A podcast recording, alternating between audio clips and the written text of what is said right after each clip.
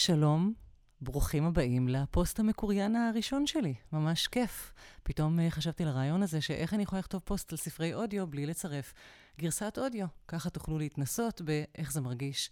אה, לפחות להאזין לפוסט, אחר כך אולי זה ירכך את דרככם להאזין לספר.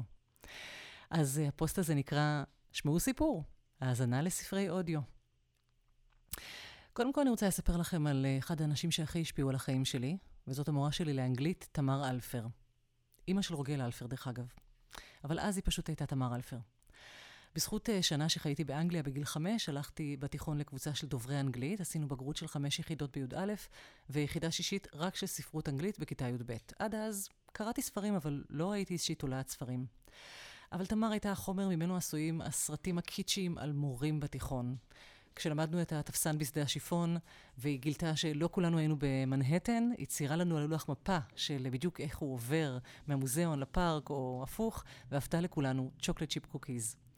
קראנו בשנים האלה את סומרסט מוהם, ארנסט המינגווי, שייקספיר ופוקנר, דיברנו על החיים, הערצנו אותה, אהבנו אותה מאוד. היא הייתה אישה אנרגטית ומלאת אהבת חיים והומור, חוכמה ועצות טובות, אה, וכמובן שהיא עדיין איתנו, כן, אני מדברת על מורה, אז כאילו, חברים שלי מתל מעלין שאלו אותי, מה קרה? לא קרה כלום, אני פשוט כותבת את זה, בגלל שאחת העצות הכי משמעותיות שלה בשבילי הייתה, אני חושבת, הראשונה שלה.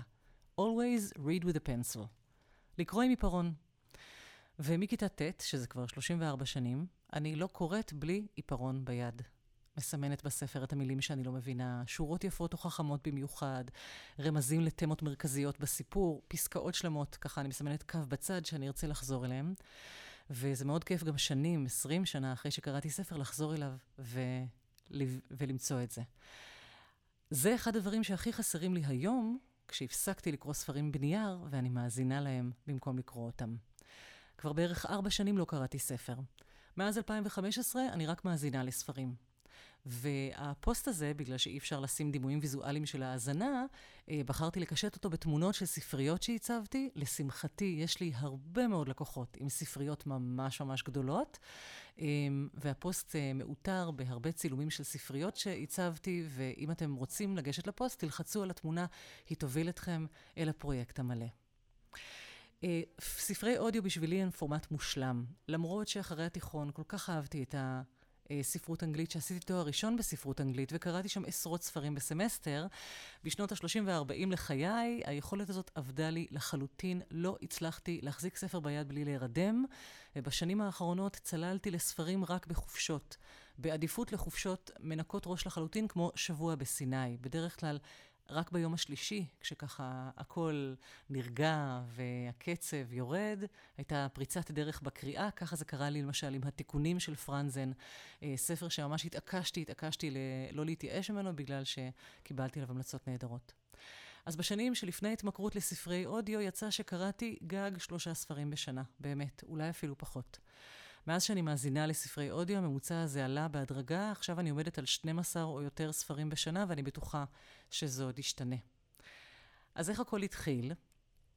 בשנת 2015, החברה שלי ליאת עברון גילתה לי את האפליקציה של אודיבל. ליאת היא מעצבת פנים, מופרעת קשב כמוני, והיא אמרה לי שאני חייבת פשוט לקרוא את הספר של מייק מונטרו, Design is a Job, ושכנעה אותי להאזין לו בגרסת אודיו. היא סיפרה לי על איך השתנו החיים שלה כשהיא התחילה להאזין לספרים, גם לה היה כנראה קושי לקרוא, וליאת ועוד כמה חברות שלי שמאזינות לספרים יתארחו בפוסט הבא שלי, שבו אני אספר לכם, אה, אני אמליץ על ספרים ספציפיים שמאוד מאוד אהבתי. עובר כאן עכשיו מטוס, אני לא יודעת אם זה נכנס להקלטה, וגם כמה חברות שלי יבואו להתארח ולספר על הרגלי ההאזנה שלהן ועל ספרים שהן מאוד אהבו. אז uh, ליאת גם שכנעה אותי ואמרה לי, תקשיבי, הספר הראשון באודיבל זה חינם. אז יאללה, נכנסתי, הורדתי את הספר של מייק מונטרו, זה ספר מאוד דק, והוא מאוד קצר, הוא בסך הכל ארבע שעות וחצי, שזה בשבילי בערך יומיים של נסיעות לתל אביב וחזרה. אה, שבדרך כלל עברו בעצבים ותסכול בלתי רגילים.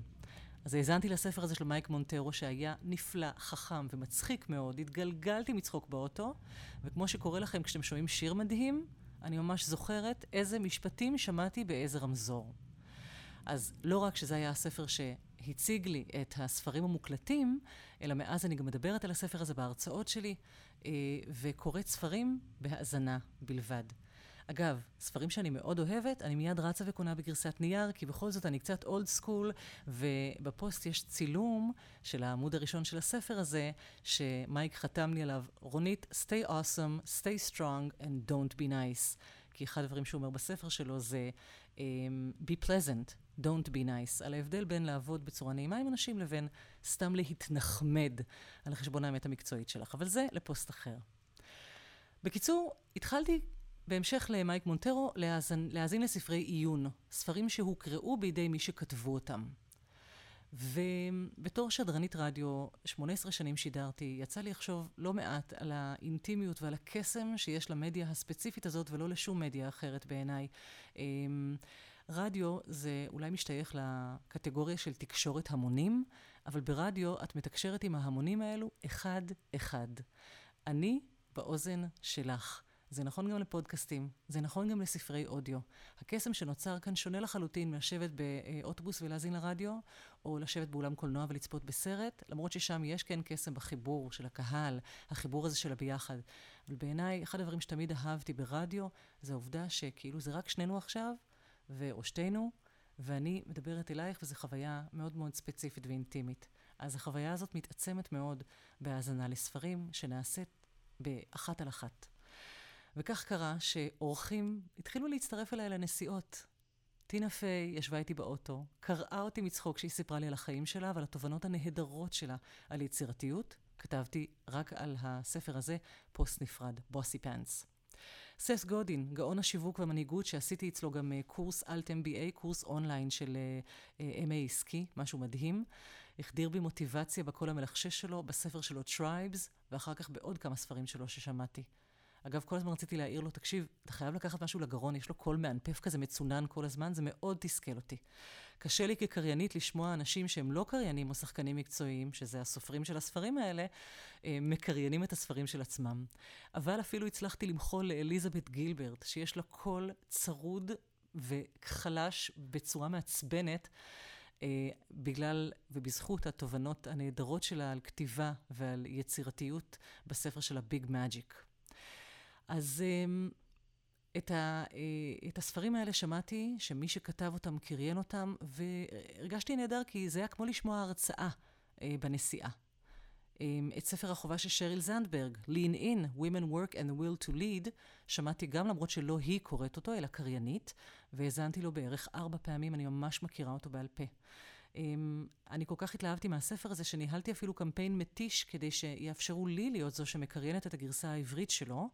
אבל אני חייבת להודות שאחרי 80 שיחות טלפון, אני לא מגזימה, שיחת טלפון שבועית או דו-שבועית, להוצאת הספרים, והמון מיילים, ויותר מחצי שנה אני הרמתי ידיים. אם למישהו מכם, אגב, יש קשרים אצל ההוצאה לאור הישירה של שריל זנדברג באמריקה, בבקשה, דברו איתי. אני אשמח לקריין, אפילו בהתנדבות, את הספר הכל כך כל כך חשוב הזה על נשים בעבודה, חובה בעיניי לכל פמיניסטית. ויש לזה תרגום לעברית. ואז אחרי בערך שנה-שנתיים שהאזנתי לספרי עיון, חל מהפך נוסף. בשיחה כמעט אקראית עם אה, מעצבת יערה ציקורל, שעד אז רק הכרתי אבל לא הייתי חברה שלה, יערה שכנעה אותי לנסות סיפורת. עד אז אני מאוד חששתי להאזין לסיפורת, לא רציתי שההנאה של הפרשנות שלי והדמיון תיגזל, כמו שכשיש ספר שאתם מאוד אוהבים, אתם לא רוצים לראות את הסרט שלו, אבל יערה שכנעה אותי, אמרה לי, תקשיבי, זה כמו הצגת יחיד פרטית באוטו. ולא רק זה שכנע אותי, אלא גם העובדה שהספר שהיא המליצה עליו, Family Matters של רוינטון מיסטרי, היה ספר שני של סופר שריסק אותי בספר הראשון שלו, איזון עדין, A Fine Balance. אני מזהירה מראש, זה ספר באמת, אה, זה לא שובר לב, זה מרסק לב. אה, תמונות מאוד מאוד מאוד קשוחות מהודו. אה, אני חושבת שתהיה לנו המלצה על אחד הספרים האלו בפוסט הבא. בקיצור, נתתי לזה צ'אנס והתמכרתי. זה פשוט היה קסם. מרטין ג'רוויס, שקריין את הספר הזה, הוא שחקן בריטי מאוד ידוע, הוא גם ידוע בעוד, בתור מדבב. והוא זה שקריין את Family Matters של מיסטרי.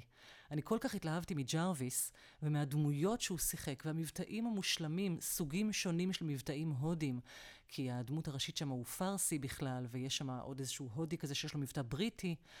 היכולת משחק שלו אה, פשוט הביאה אותי לחפש עוד ספרים שהוא קריין. לצערי הוא קריין רק ספרים של דיקנס, ודיקנס באמת הספיק לי, גם כל ספר של דיקנס זה, זה 80 שעות. אז ויתרתי, אבל לעתים זו גם דרך מעניינת לחפש ספרים, פשוט לחפש עוד ספרים שאותו שחקן אה, מקריין.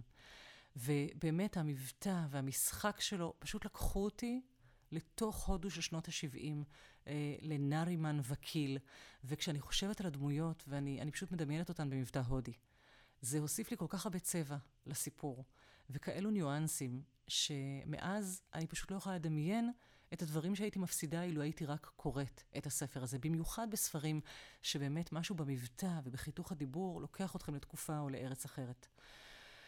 וזאת באמת הפכה להיות מבחינתי החוויה העיקרית של האזנה לספרי אודיו. אני כבר לא צריכה לדמיין את הדמויות, הן פשוט, הן איתי באוטו, אני, או איפה שזה לא יהיה באוזן. אלה דמויות בשר ודם. כשהן משוחקות על ידי שחקנים טובים, וכמעט כל השחקנים שאני מאזינה להם הם טובים, אם זה לא טוב, אתם פשוט עוצרים ומחזירים את הספר. הדמויות האלו קמות לחיים, קורמות עור וגידים הרבה יותר, בשבילי לפחות, מאשר ספר כתוב. ההיכרות עם הדמות, עם גוון הקול שלה, עם חיתוך הדיבור שלה, עם הקצב, העצירות והנשימות, זה הופך להיות בן אדם חי שאת שומעת, והפרידה מספרים היום הרבה יותר שוברת לב, ראו הוזהרתם, מפרידה מספר שאתם קוראים. כי זו דמות שליוותה אתכם עשרות שעות וימים ושבועות, את כבר מכירה את הבן אדם. ממש עכשיו מת לי איזשהו חבר טוב, אני בכיתי כל השעה האחרונה לספר, אז באמת אני מזהירה, בוכים הרבה יותר מספרי אודיו, כשזה ספר טוב. וזו דמות שנכנסה לי לחיים, אחת על אחת, וזהו, נפרדנו, אני עוד לא בשלה להתחיל את הספר הבא. כמובן שיש חשיבות עליונה לאותו בן אדם שמקריא לכם את הסיפור ולכך שתתחברו אליו. ספרים רבים מוקראים על ידי שחקנים גדולים ומוכרים. אני זכיתי להצגת יחיד מרגשת מאת מריל סטריפ, בכבודה ובעצמה, שקראה לי, לבד, את הספר של נורה אפרון, החברה שלה, צרבת, Heartburn. קלר דיינס שיחקה עבורי בסיפורה של שפחה. היה לי כזה קשה להעביר את עצמי, אמנם לא ראיתי את הסדרה, בגלל שרציתי קודם לקרוא את הספר, וזה הספיק לי האמת, אז אה, במקום שבו אתם מדמיינים את אליזבת מוס, אני דמיינתי את קלר דיינס. וכך לא מעט ספרים אה, חולקו לשחקנים מצוינים, חלקם אני מכירה וזה ממש מה ששכנע אותי אה, להוריד את הספר, ואלה שחקנים שמייצגים דמויות שונות, וכשיש ספר עם מספרים שונים, לעתים זה גם ספר עם שניים, שלושה שחקנים שונים. חשוב לי לציין שגם בישראל יש ספרי אודיו, רובם מוקראים על ידי שחקנים, אפשר להוריד אותם באפליקציה אייקאסט. אישית, ניסיתי כמה דוגמאות, לא התחברתי לדוגמאות ששמעתי, אולי בגלל שכבר התרגלתי לאיכות של המשחק של Audible, זה לא פשוט להתחרות עם uh, סטריפ, ואולי פש, פשוט בגלל שאני לא רגילה לקרוא ספרים בעברית, אני נשבעת, זה נשמע נורא סנובי, אבל באמת היו לי שבע שנים של ספרות אנגלית, וזה מה שהתרגלתי uh, לקרוא. לצערי, אני כמעט לא קוראת ספרות עברית. אני אנסה, אולי uh, האזנה לספרי אודיו גם החזירה לי את יכולת הקריאה של ספרים רגילים. אז uh, מה החסרונות של ספרי אודיו, אתם בטח שואלים? אתם סקפטיים? אז קודם כל נכון, אי אפשר לקרוא ספר אודיו מפרון. זה באמת מאוד חסר לי. כשאני קוראת ספר ואני מזהה בו פסקה מדהימה ומסמנת אותה בעיפרון, אני יכולה גם שנים אחר כך לזכור, אולי בגלל תפיסה ויזואלית, שהפסקה החשובה הזאת הופיעה בחלק השמאלי למטה של העמוד, בערך באמצע הספר. אין את החוויה הוויזואלית הזו בספרי אודיו, זה מאוד חסר לי. כל מי שקרא ספר יודע אמ, שכשיש איזו פסקה מטלטלת, אתם באמת יכולים לזכור איפה היא הייתה. עוד דבר שחסר לי מאוד בספר אודיו זה את החוויה הראשונית של לקחת ספר ביד, לקרוא את תוכן העניינים לפעמים, לדפדף בפרקים, לראות את האורך השונה שלהם. אמנם כותבים באודיבל את הפרקים, אבל כשיש שמות לפרקים לדעתי הם עדיין לא כתובים וזה מאוד חסר. ובכלל כל אלמנט ויזואלי שיש בספר, כמו ציורים או מפות או פונטים שונים, אנחנו מאבדים את זה כשאנחנו שומעים ספר אודיו. מצד שני, מרוויחים המון. אה, טראומה ממש שקרתה לי בהאזנה לטוהר פיוריטי של ג'ונתן פרנזן, אחרי 26 שעות. זה באמת היה ספר ארוך ועבה. אה, ספר שהוגש על ידי שלושה שחקנים שונים, הספר פשוט נגמר לי. סתם, נסעתי בתל אביב, עמדתי לפנות ימינה באבן גבירו לארלוזרוב, ופתאום שמעתי את הקריין אומר, You have been listening to Purity by Jonathan Franzen, ואני כאילו, מה? לא יכול להיות שהספר נגמר. הרי כשאת מתקרבת לסוף של ספר שאת קוראת, את, את רואה, נשארו לך שלושה עמודים, שני עמודים, עמוד אחד, פסקה. אין כאן את ה countdown הזה, כי מה שקרה זה, ראיתי שנותרה איזה חצי שעה, אבל התברר שהחצי שעה הזאת הייתה ראיון עם הסופר, עם ג'ונתן פרנזן. וכל כך התעצבנתי על Audible שעשו לי את הדבר הזה, קודם כל רצתי אחורה, כדי לשמוע את הפסקה האחרונה כשאני יודעת שהיא הפסקה האחרונה. כמו שאפשר לקרוא משפט שוב ושוב, אפשר להחזיר בקלות אחורנית באפליקציה הזאת. וכתבתי להם uh, מייל זועם, אני מאוד מקווה שהם למדו מזה, ולכן חשוב, לפני שאתם מתחילים לקרוא, uh, לשמוע ספר בהתלהבות, לראות אם יש לו איזשהו אפנדיקס, איזשהו נספח בסוף, כדי שתדעו שהסוף הוא לא הדקה האחרונה של ההקלטה, אלא uh, ההקלט, הדקות האחרונות של הפרק האחרון. אז אם עוד צריך, אני אספר לכם על היתרונות של ספרי אודיו. מבחינתי, שני היתרונות המשמעותיים ביותר, כמובן אחרי הבונוס של החוויה הטוטלית הזאת של ההיקשרות לדמויות ובאמת החוויה של ההאזנה, הם כמובן הזמן ויכולת הריכוז. בשנים האחרונות, כמו שאמרתי, היה לי ממש קשה להתרכז בספרים ולקרוא. אילו רציתי לקרוא בערב, הייתי נרדמת תוך חצי עמוד, והצלחתי לקרוא רק בחופשות, אחרי באמת כמה ימים אה, רגועים של ניקוי ראש. ולא רציתי לקרוא אה, רק פעמיים שלוש בשנה, חסרו לי הספרים. עם ספרי האודיו אני פשוט נמשכת הרבה יותר בקלות לתוך הספר. אמנם אפשר גם להירדם עם ספר אודיו באוזניות, באמת אם את מאוד עייפה, אבל לרוב אני לא מאזינה במיטה בכל מקרה. אמ, ולא, אין דברים אחרים שמסיחים את דעתי, אני מאזינה אה, בזמנים שבהם אני מסוגלת להתרכז לגמרי. עוד דבר שלא קורה בספרי אודיו, אתם לא מדלגים בכלל על מילים או על פסקאות, הרי אתם לא יכולים לדלג על כלום. אתם שומעים את הדיאלוגים, ואתם שומעים כל מילה וכל שתיקה שלפעמים לא קיימת בסיפור. אתם שומעים את המבטאים ואת ההגייה המדויקת של שמות. אמ, שנייה, עינבי כאן אה, עושה לי רעש, אז אני רגע אגיד לה אה, שאני מקליטה ואני גם אסגור את הדלת. הנה, חזרתי. בגלל שזו פעם ראשונה שאני מקליטה, אני באמת עושה את זה ככה נקי, בלי עריכות ובלי הכל, שיצא אותנטי, כמו שאומרים. אז היתרון השני, חוץ מהחוויה הטוטלית והיכולת באמת להיבלע בתוך הסיפור בריכוז הטוטלי, הוא הניצול של הזמן. זמן שבו לא יכולתי לעשות שום דבר אחר. בעיקר הנסיעה. אני מודה, תל אביבים, אולי יש לכם פחות שעות על ההגה ממני, אבל מאז שעברתי לכרמי יוסף, אני מבלה שעות, מה זה מבלה? סובלת שעות באוטו, ומאז שאני מאזינה לספרים אני מבלה. אני מאזינה לספרים תוך כדי uh, שאני עושה פעולות אוטומטיות אחרות שלא דורשות מהראש שלי לפעול, כמו נהיגה. Um, ואין ספק שבחיים בפרברים, הרבה מאוד שעות פוטנציאליות של עצבים הופכות לשעות נהדרות של האזנה לספרים. Uh, אפילו uh, נסעתי לקריית שמונה עכשיו, הנסיעה עברה לי ממש מהר בזכות ספר מעולה. אז uh, לא רק בנסיעה, יש עוד זמנים מעולים להאזין לספרים. יש לכם כלב? בבקשה, טיול עם גריזלי.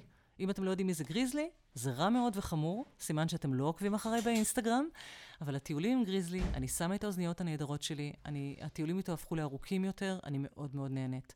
אני מאזינה לספרים גם עכשיו כשאני רוחצת כלים, כשאני עושה כביסה, תולה כביסה, מורידה כביסה, מקפלת כביסה, מפזרת כביסה. לפעמים אני מקשיבה כשאני מבשלת. אמנם אני עוצרת את הסיפור כשאני צריכה לקרוא מתכונים ולהתרכז, אבל תשימו לב שיש הרבה מאוד פעולות בבישול שלא דורשות שום ריכוז, אוטומט של קיצוץ וחתיכה, חיתוך וערבוב ובלינדור. אפשר לשים אוזניות ולהאזין לספרים. אמ, ויכול להיות שעוד דברים שאחרים עושים, אני אשמח לשמוע על ההרגלים של החברות שלי בפוסט הבא, אבל באמת בעיקר באוטו, כל נסיעה שהיא מעל עשר דקות, שאצלי הנסיעה לסופר בערך היא מעל עשר דקות, אני מאזינה לספרים. לסיום, עוד כמה עובדות נחוצות על האזנה לספרי אודיו. אז כן, זה בהחלט לוקח יותר זמן להאזין לספר מאשר לקרוא אותו. יש אנשים שכבר קוראים הרבה שנים והם קוראים מאוד מהר, כנראה הפוסט הזה לא רלוונטי לכם. בוא נגיד שספר ממוצע, שאני גם לא יודעת אפילו מה האורך של ספר ממוצע, אבל ספר ממוצע יהיה בין 12 ל-16 שעות. ספרים מאוד ארוכים יהיו מעל 20 שעות, 24, 26 שעות. עכשיו האזנתי לספר של 31 שעות, אה, בסוף אני לא חושבת שהוא היה שווה את זה, אבל האזנתי לו. ספרים מאוד קצרים יהיו פחות מארבע שעות, אבל אין הרבה כאלה. אני יכולה לעשות איתכם ניסוי, אחרי שתסיימו להאזין לפוסט הזה, שאני עדיין לא יודעת מה יהיה אורכו, נסו לקרוא אותו ולראות כמה זמן זה לוקח לכם. מצד שני, תגידו לי מה היה יותר כיף, אני מאוד אשמח לשמוע בתגובות. כל תגובה על קריאה של הפוסט לעומת האזנה לפוסט הזה, מאוד מאוד תשמח אותי. בכלל, אני ממש ממש שמחה תמיד לשמוע תגובות מהאנשים שקוראים את הבלוג שלי, אז uh, אל תרגישו לא נעים. בבקשה תשאירו כאן תגובה בסוף, זה יהיה ממש ממש נהדר ומקסים מצדכם. ועוד עצה, תשקיעו באוזניות. אני קניתי אוזניות אלחוטיות של Bose, שראיתי, ובניו יורק נכנסתי לחנות שלהם, מדדתי, שמתי את האוזניות, היה שם איזה ג'סטין טימברלייק, קניתי אותם ב-250 דולר תוך שנייה, בלי לחשוב יותר מדי. וחוץ מהנייד שלכם ומסך המחשב, זה בערך המכשיר שאני מבלה איתו הכי הרבה זמן, אז שווה, שווה להשקיע בו. עכשיו, לגבי העלות של זה, אני מנויה בתוכנית שבה אני משלמת בערך 15 דולר לחודש, תמורת המנוי החודשי הזה אני מקבלת קרדיט אחד, שהוא שווה ספר אחד חינם, כאילו חינם, זה בעצם 15 דולר. עכשיו, בגלל שאני לא מאזינה ליותר מספר אחד בחודש, זה איכשהו תמיד משתלם לי. להפך, אם יש לי ספר מאוד ארוך, לוקח לי לפעמים חודש ומשהו לשמוע אותו, כי אני לא מאזינה תמיד ברצף. אם זה ספר להיט היסטרי, אני גומרת אותו בארבעה ימים. אבל uh, אני לא מאזינה בדרך כלל יותר מספר גג, שניים בחודש. מספיק שהתעכבתי קצת ונצברו לי קרדיטים. כך שאני לא משלמת יותר מהסכום הזה. אם אתם מאזינים להמון המון ספרים, זה יעלה קצת יותר. הספרים הם אה, במחיר הרבה יותר מוזל כשהם באודיו, ובטח יש כל מיני דילים כאלה עם Kindle, שאפשר גם להוריד אותם ב Kindle וה- והכול.